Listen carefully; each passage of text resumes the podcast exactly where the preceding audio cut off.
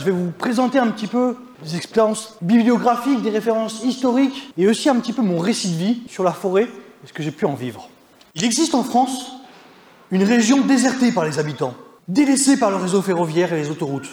Un blanc sur la carte, le massif central. Le plateau de Mille Vaches, contrefort ouest du massif central.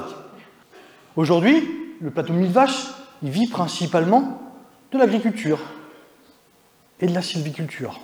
Il y a une centaine d'années, les paysages ressemblaient à ça, avec des moutons, très peu d'arbres, jusqu'à l'arrivée d'un expert forestier nommé sur le plateau de Mille Vaches, s'appelle Marius Vazeille. Et lui, il veut développer ce qu'on appelle la forêt paysanne, le Fonds forestier national. Reboisement en cours, attention au feu, package interdit.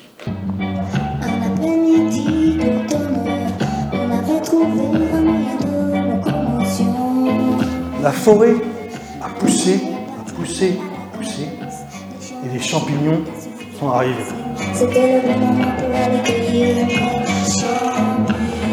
Alors vous, vous connaissez quoi comme champignons Les cèpes. Alors qu'est-ce que vous connaissez comme particularité de cèpes? Ça pousse où Euh, Ça se mange comment?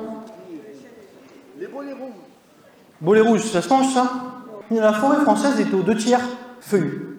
Mais qu'est- qu'est-ce que vous connaissez vous comme essence qui, qui peuple la France? Le chêne, les particularités du chêne. Alors une des particularités, bah, c'est que c'est la première essence en France, c'est le chêne. Que chez nous, on n'a pas trop de problèmes de déforestation. Mais on a un problème de malforestation. Plantons pour l'avenir. Une fondation subventionnée par Cdiscount, Nestlé. Nous, on a vu ce qu'ils faisaient sur le territoire. Des coupes rases et des plantations de résineux. Plantons pour l'avenir. C'est pas pour notre avenir qu'ils plantent. C'est pour le leur. Les collègues passés en haut voient arriver les bûcherons. En moins de 5 minutes, ils abattent 10 arbres. Bam, tombent les uns après les autres. La gendarmerie était présente sur le lieu avec de la rubalise.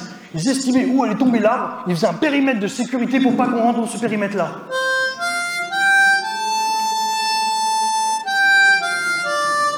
Pour la majeure partie de l'histoire, l'homme a dû combattre la nature pour survivre. Dans ce siècle, il commence à comprendre que pour survivre, il doit la protéger. Merci.